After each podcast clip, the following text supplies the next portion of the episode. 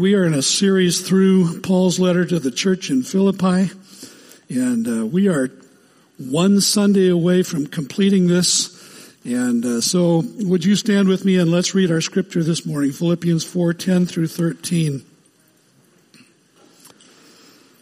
I rejoiced in the Lord greatly that now at length you have revived your concern for me. You were indeed concerned for me, but you had no opportunity. Not that I am speaking of being in need, for I have learned in whatever situation I am to be content. I know how to be brought low, and I know how to abound.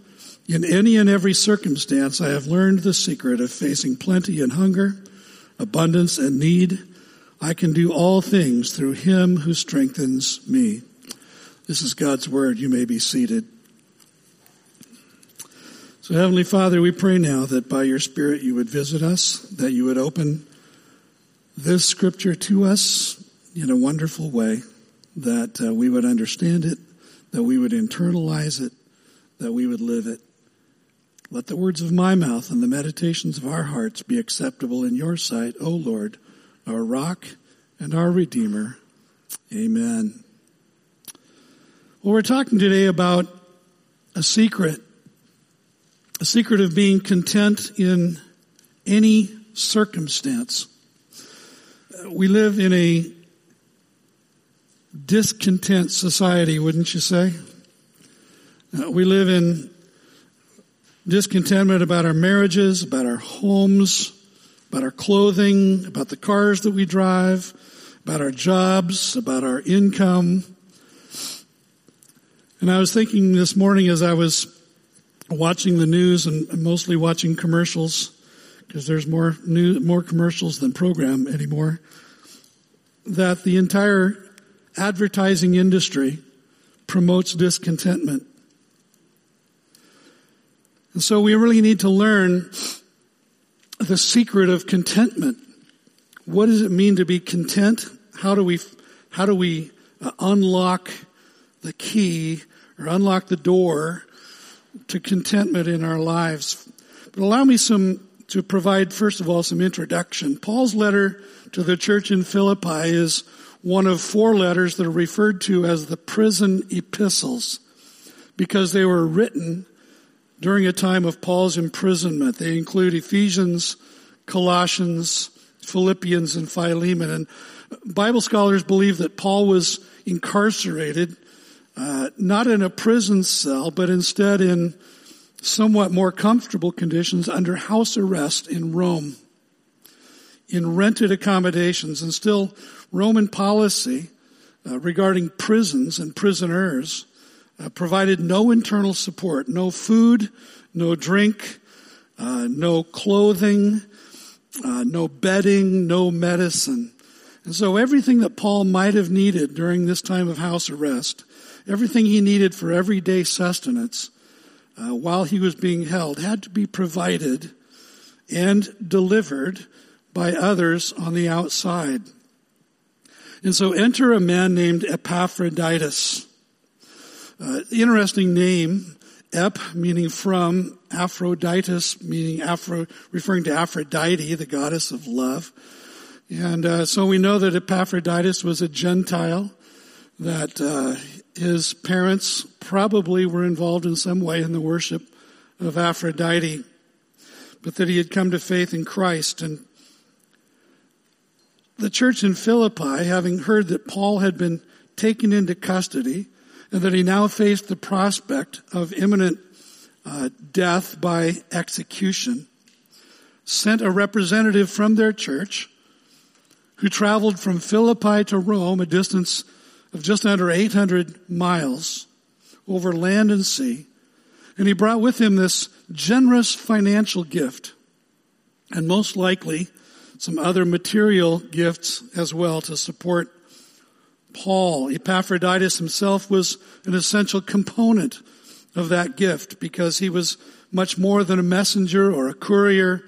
Uh, we don't know a lot about Epaphroditus, but Paul's description of him in in chapter 2 gives us a wealth of insight into his character and of his value to Paul personally.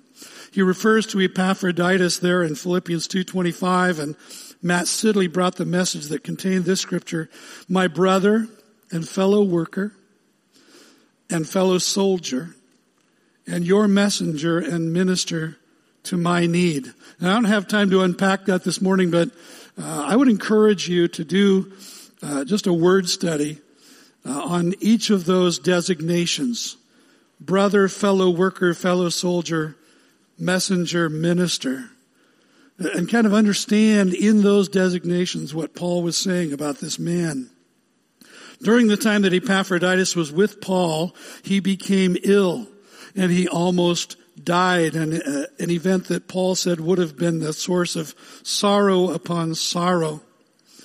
But God had mercy on Epaphroditus, Paul said, and, and he recovered from whatever that life-threatening illness may have been. And Paul sent him back to Philippi uh, with this letter in his hand. So he was the courier that, that brought this letter that we've been studying back to Philippi including the instructions in chapter 2 that when he arrived, he should be received with honor and with joy for having risked his life to serve Paul in the advance of the gospel.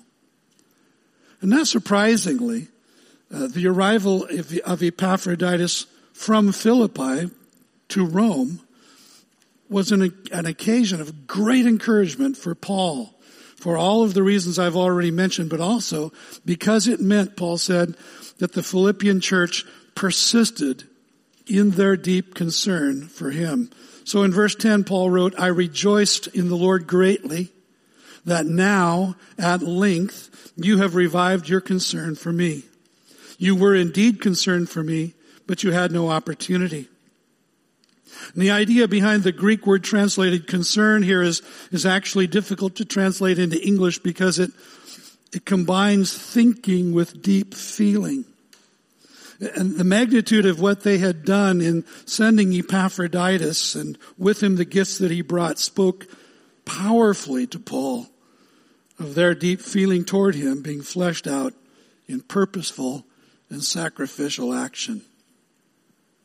But what did he mean when he said, now at length you revived your, revived your concern for me?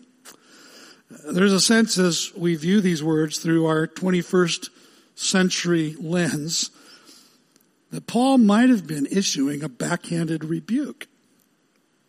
You could read it that way. And it kind of sounds like, well, it's about time you showed some concern. And I think a lot of missionaries contend with feelings like that today. when their financial support trails off, communication from those back home on whom they depend for support and courage and encouragement goes away.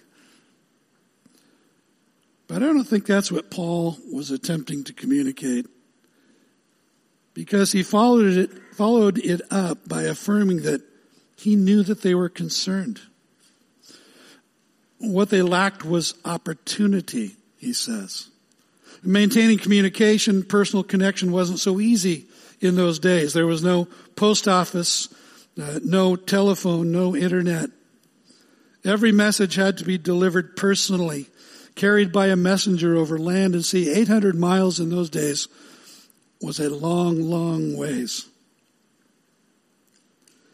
Uh, there were no freeways finding an appropriate messenger might have been a significant challenge.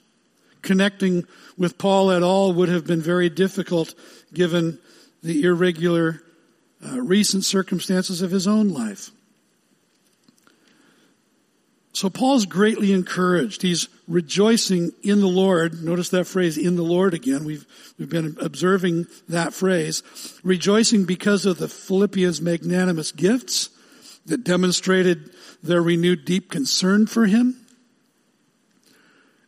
Remember that, that in the opening verses of chapter one of this letter, Paul celebrated the Philippians' long-term partnership in the gospel. I thank my God in all my remembrance of you, always in every prayer of mine for you all, making my prayer with joy because of your partnership in the gospel from the first day until now. And in verses 15 to 16 of chapter 4, he reminded them, and you Philippians yourselves know that in the beginning of the gospel, when I left Macedonia, no church entered into partnership with me in giving and receiving except you only. Even in Thessalonica, you sent me help for my needs once and again. See, the church in Philippi supplied the bulk of Paul's missionary support, but Paul wants them to know two very important things. First of all, in verse 11, he says in so many words, I'm not whining. I'm not whining. Paul isn't frustrated. He isn't dissatisfied. His happiness or his sense of self-worth does not require material prosperity, even material comfort for that matter. And he's, in his words, not that I am speaking of being in need. I'm not whining. I'm not feeling a great sense of need. And we're going to explore that in greater depth in just a moment. Second, in verse 17, he says, I'm not in it for the money. I'm not in it for the money. Not that I seek the gift, but I seek the fruit that increases to your credit. And we'll go deeper into that statement next week in the final message as we wrap up our study of this letter. But it's important because it seems, doesn't it, like many evangelists these days seem to do what they do for the express purpose of padding their own pockets. And their fundraising methods often seem to involve a fair amount of whining. Paul wants to express gratitude to the Philippians, but at the same time he wants to distance himself from even the hint of greed or manipulation. Going on in verse 11, Paul tells us why he's not whining. Not that I'm speaking of being in need, for I have learned in whatever situation I am to be content to be content. A dictionary definition of commitment will be a state of happiness and satisfaction, as in he found contentment in living a simple life in the country. And I looked at several different definitions, dictionary definitions of contentment, and, and every one I could find had the same somewhat passive, if you will, connotation. What each definition leaves you feeling is that contentment is a somewhat elusive state that, that has to be found or discovered somewhere out there in the great big world. But I think you'll agree that the, the problem with defining contentment in terms of happiness is that happiness by definition is dependent on what happens on your circumstances. And a large part of what happens to you in life is well beyond your control. So if your happiness is dictated by your happenstance, you're going to be in a lot of trouble. In contrast, Paul understood contentment not as passive, but as active. Not the result of dumb luck or, or simple good fortune, but rather the product of an intelligent, disciplined choice. If you're taking note, notes, write choice in large letters. Contentment has to do with choice. Notice what he wrote to Timothy. But godliness with contentment is great gain, for we brought nothing into the world and we cannot take anything out of the world. But if we have food and clothing with these, we will be content. I've always thought that was a radical statement. Doesn't that seem radical to you? If we have food and clothing, with these we'll be content. In American society, I think that's a radical statement. It makes you scratch your head. C.S. Lewis put this in perspective in his book, The Weight of Glory, when he said, He who has God and everything else has no more than he who has God only. Well, that, that's worth reflecting on for a little while, isn't it? The writer of Hebrews issued this command. And notice that it's a command. Keep your life free from the love of money and be content with what you have. For he has said, I will never leave you nor forsake you. You see, if contentment is something that can be commanded, if contentment is something that can be commanded, then it is by nature a choice and not the result of random circumstances. It's not a state at which you finally someday magically arrive.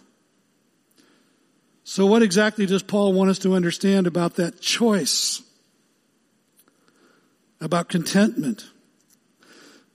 The word translated content here in Philippians 4 unlocks, I think, the secret.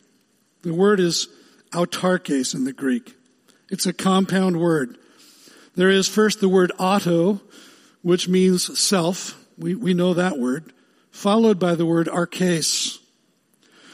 And arkes means strength or sufficiency. And so together the word literally means self-sufficiency. To be content is to be self-sufficient. When Paul says he's learned to be content, he's not saying he's learned how to maintain a constant state of happiness. He's not saying he's learned to maintain a constant state of satisfaction. Instead, he's saying that he has learned to be self-sufficient. And, and this is how he defines the mental discipline of contentment. Most Americans know that the motto of the United States Marine Corps is Semper Fidelis, which means always faithful. Any Marines here today? Oorah. Your, your army. You're hiding.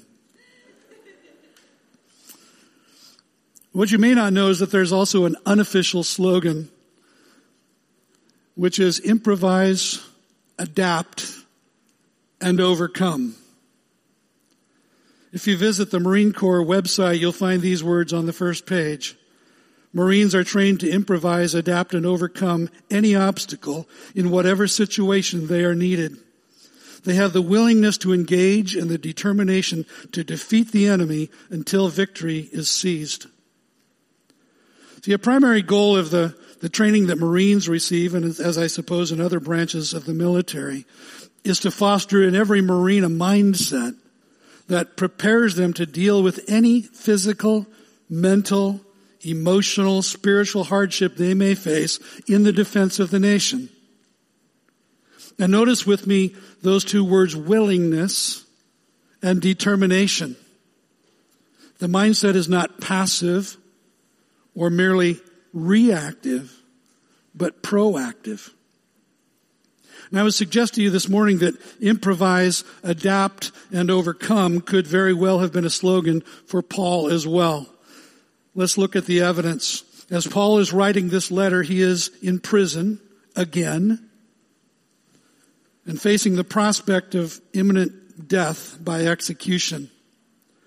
Prior to becoming the apostle Paul, you may recall that he had another name, which was Saul, and another significant career as a scholar, a rabbi, a member of the elite sect of the Pharisees, and a persecutor of the church. I suppose that if he was alive today doing now what he did then, we would call him a terrorist. But the risen, glorified Jesus Christ met him on the road as he was headed to the city of Damascus to terrorize Christians there, place them under arrest, and imprison them. And in that encounter with the risen and glorified Christ, Saul was radically converted and transformed. Afterwards, as he continued on to Damascus and lodged in the house of a man named Judas, the Lord appeared to a Christ follower in that city whose name was Ananias and told him to go and minister to this notorious terrorist who was feared by Christians. And Ananias understandably said, God, you gotta be kidding me. Don't you, don't, who is this really? Right? Don't you understand who this guy is? And in answer to Ananias' objections, the Lord said, go, for he is a chosen instrument of mine to carry my name before the Gentiles and kings and the children of Israel Now listen, for I will show him how much he must suffer for the sake of my name. How much he must suffer for the sake of my name. Now if you if your boss was, was giving you a, a promotion and he uttered those words, hey, congratulations. You've just been exalted. And now for the rest of your life, you're going to suffer. I think you'd balk at that. See, from the beginning, God's call on Paul's life was a call to suffer for the name of Jesus. The World War II German martyr Dietrich Bonhoeffer in his famous book, The Cost of Discipleship, wrote that when God calls a man, he bids him come and die. For Paul, as for many, many believers down through the centuries, suffering and death for the name of Jesus has been a reality. In 2 Corinthians 11, Paul listed almost in bullet form some of what that suffering had looked like for him. Labors, imprisonments, countless beatings, often near death. Five times I received at the hands of the Jews the 40 lashes less one. Three times I was beaten with rods. Once I was stoned. Three times I was shipwrecked. A night and a day I was adrift at sea, on frequent journeys, in danger from rivers, danger from robbers, danger from my own people, danger from Gentiles, danger in the city, danger in the wilderness, danger at sea, danger from false brothers, in toil and hardship, through many a sleepless night, in hunger and thirst, often without food, in cold and exposure, and apart from other things, there is the daily pressure on me of my anxiety for all the churches. Even when Paul and Silas first evangelized the city of Philippi, it's recorded in Acts 16, they were attacked by a mob. They were publicly stripped naked. They were beaten with rods. They were thrown into the deepest part of the local prison with their feet fastened securely in stocks. And let me ask you what you would do personally in those circumstances. I'm pretty sure what I would do. I'd complain. I'd whine. I'd call my lawyer if I had one. I'd call the elders of Life Point to bail me out. What did Paul and Silas do? With their bodies bruised, their bodies bleeding, they prayed and sang hymns of praise to God through the darkness of the night so that everyone in the jail, including the jailer himself, could hear. And then God sent this surgical strike earthquake, precisely located that it, it caused the cell doors to open, the chains to fall off of every prisoner, and the jailer, assuming that his prisoners had all escaped, realizing that his life would be forfeit as a result, drew his sword and prepared to take his own life. But then came the voice of the apostle out of the darkness of the jail cell. Don't harm yourself. We're all here. We're all here. And in total amazement, the jailer asked them, what must I do to be saved? And that night he and his entire household believed in Jesus and were baptized. See, understand that it was the contentment of Paul and Silas in pretty dire circumstances that enabled them to give thanks, that enabled, enabled them to praise God that night. And it was their contentment that became the catalyst for the jailer's repentance and the platform for his evangelization. Finally, Paul says contentment is a secret to be learned. Look back with me, if you will, in, to verses 11 and 12 of Philippians 4. Not that I'm speaking of being in need, for I have learned in whatever situation I am to be content. I know how to be brought low and I know how to abound in any and every circumstance. I have learned the secret of facing plenty and hunger, abundance and need. Remember, Paul was thankful and rejoicing for the gift, yes, but primarily and more importantly for what it represented in terms of the Philippians' concern for him. So he wanted them to understand, I'm not rejoicing in the gift because I am in need. I was content before your financial gift arrived. I'll be content while I have it. And I'll be content when it's gone. And this contentment, this self-sufficiency, this inward strength was something Paul had to learn and he wanted the Philippians to learn it as well. Notice these three, uh, these four three-word phrases in verses 11 and 12. I have learned, I know how, I know how, I have learned. Contentment is a secret to be learned. Paul had learned it. He would probably say, I'm still learning it. In whatever situation, in any and every circumstance, in each experience of adversity, he had learned to improvise, adapt, and overcome. Notice the pairings in this passage abounding and being brought low, facing plenty and hunger, facing abundance and need. He wanted the Philippians to learn it because they were experiencing persecution from outside the church. They were experiencing conflict within the church. And notice what James, the brother of Jesus, wrote in chapter 4 of his letter. What causes quarrels and what causes fights among you? Is it not this, that your passions are at war within you? You desire and do not have, so you murder. You covet and cannot obtain, so you fight and quarrel. You do not have because you do not ask. You ask and do not receive because you ask wrongly to spend it on your passions. Well, what's he describing? He's describing discontentment. Malignant desires and passions that lead to coveting and conflict, even murder, he says. Is that what was going on between Euodia and Syntyche and those who were aligning themselves with them in the church at Philippi? Probably. Probably. It always comes down to power, influence, position, See, contentment is in fact a secret to be learned. I would venture to say that the vast majority of Christians never really learn this secret, this skill of contentment. Instead, they go through life dissatisfied, disappointed, discontent, and that's their condition when they exit this world.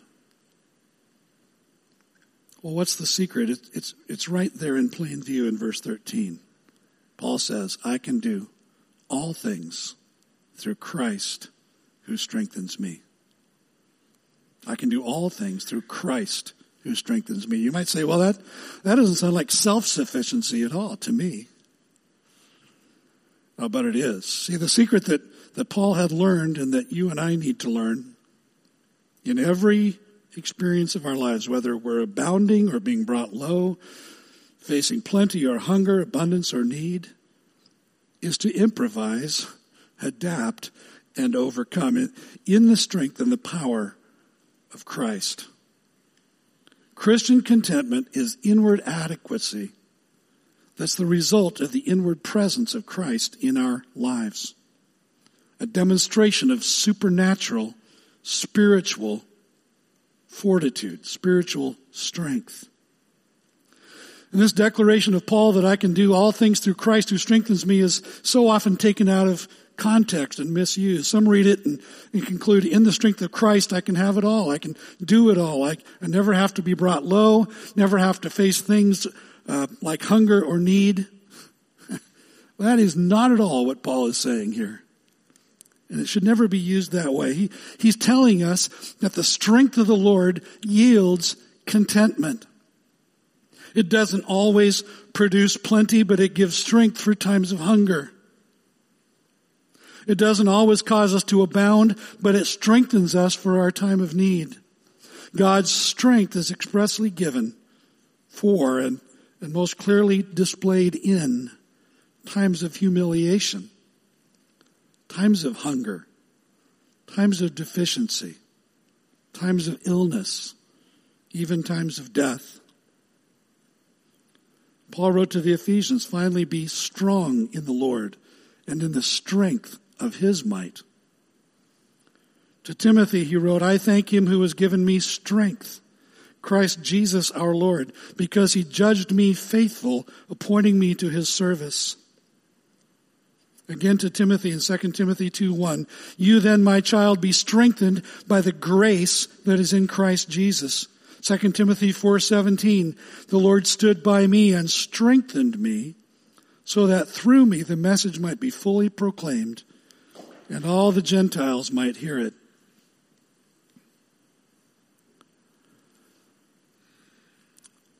The strength of Christ doesn't mean that you and I don't have to be engaged. Notice what Paul wrote to the Corinthians. By the grace of God I am what I am and his grace toward me was not in vain. On the contrary, I worked harder than any of them, though it was not I, but the grace of God that is within me. You hear what he's saying there? He's talking about working hard, expending yourself, extending yourself, straining forward, Paul wrote in Philippians 3 toward what lies ahead. But he said, I did it all not by my own strength, not, not by my own ingenuity, not by my own intelligence or cleverness, but by the grace of God that was within me. And so he wrote in Philippians 2, work out your own salvation, for it is God who works in you. Work out what God is working in. So contentment, autarkes, tells us that we are to be fully engaged in the work of the gospel, in the advancement of the kingdom, working hard, exercising self-control, self-discipline, self-rule, self-sufficiency. And as we work hard, the grace of God works in us and through us and beyond us.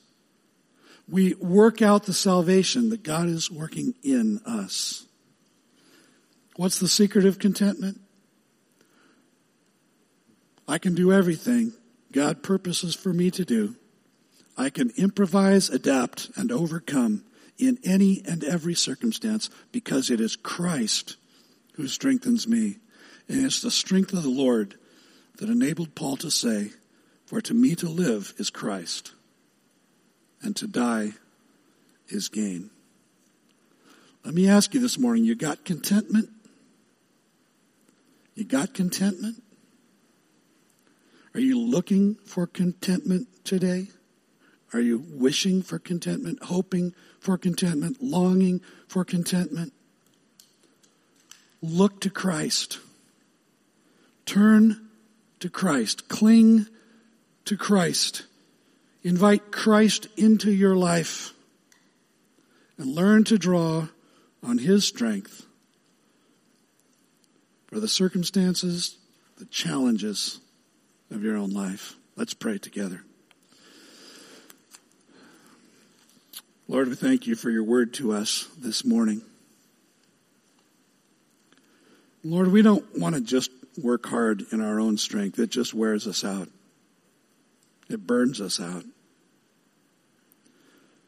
Lord, we want to work in the strength of your spirit, strength that you supply because you are fully alive in us.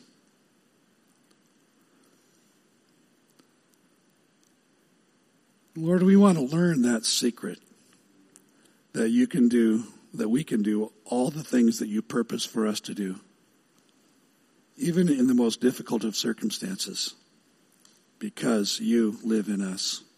May that be true of each of us today. For those who are standing outside of the kingdom of God today, those who don't know Christ as their Savior, I pray, Lord, that today might be the day that you grant to them the gift of faith that leads to life and leads to contentment. And for the Christians who are here today, who I think are most of us, Lord, may we allow you to live your life fully in us and not get in your way and not throw up excuses about why we can't do the things you're calling us to do. But to realize that as you call us, you grant us the strength for any and every circumstance, any and every endeavor that you call us to. And I pray this in Jesus' name. Amen.